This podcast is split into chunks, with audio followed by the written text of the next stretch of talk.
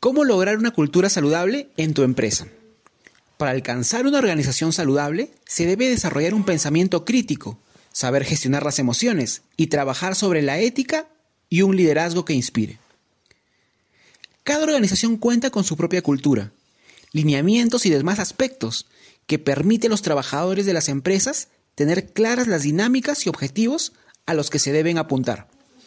Hoy en día, con las tensiones debido al teletrabajo, impulsado por la crisis sanitaria y la constante inestabilidad política, son diversas las empresas que han cuestionado su propia cultura y están interesadas en mejorarla para potenciar a cada uno de los que compone la organización.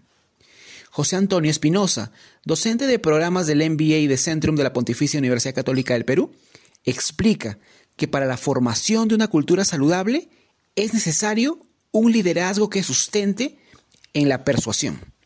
Esto significa basarse en el convencimiento genuino para que el grupo siga ese liderazgo y lograr la visión prometida. Los resultados que se obtengan en este proceso irán a su vez moldeando la cultura. Moldear la cultura significa que todos compartan, se respeten y vivan con un conjunto de valores comunes, visibles y auditables.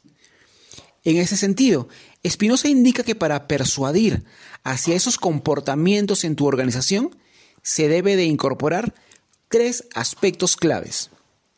Racionalidad. Se trata de practicar un pensamiento crítico.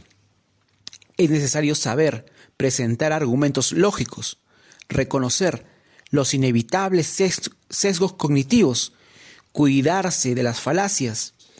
Esto será tangible en las formas de encarar un problema en la toma de decisiones y hasta en la anhelada transformación digital.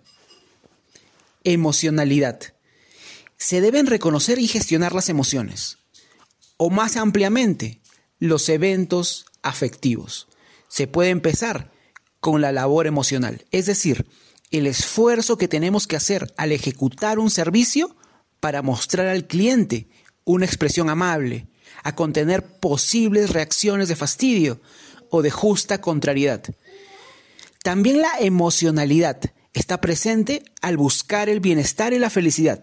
En la actualidad, el manejo de la afectividad, de emociones, sentimientos y estado de ánimo es crucial en todos los aspectos de nuestras vidas. Moralidad. Es importante los valores escogidos y su correlato, los principios, y así tener presente la moral y la ética. En general, son las creencias que ponemos en acción al considerar lo que es correcto o incorrecto. La moralidad expuesta y vivida a su vez fundamenta la confianza de los liderados hacia quienes pretenden dirigirlos.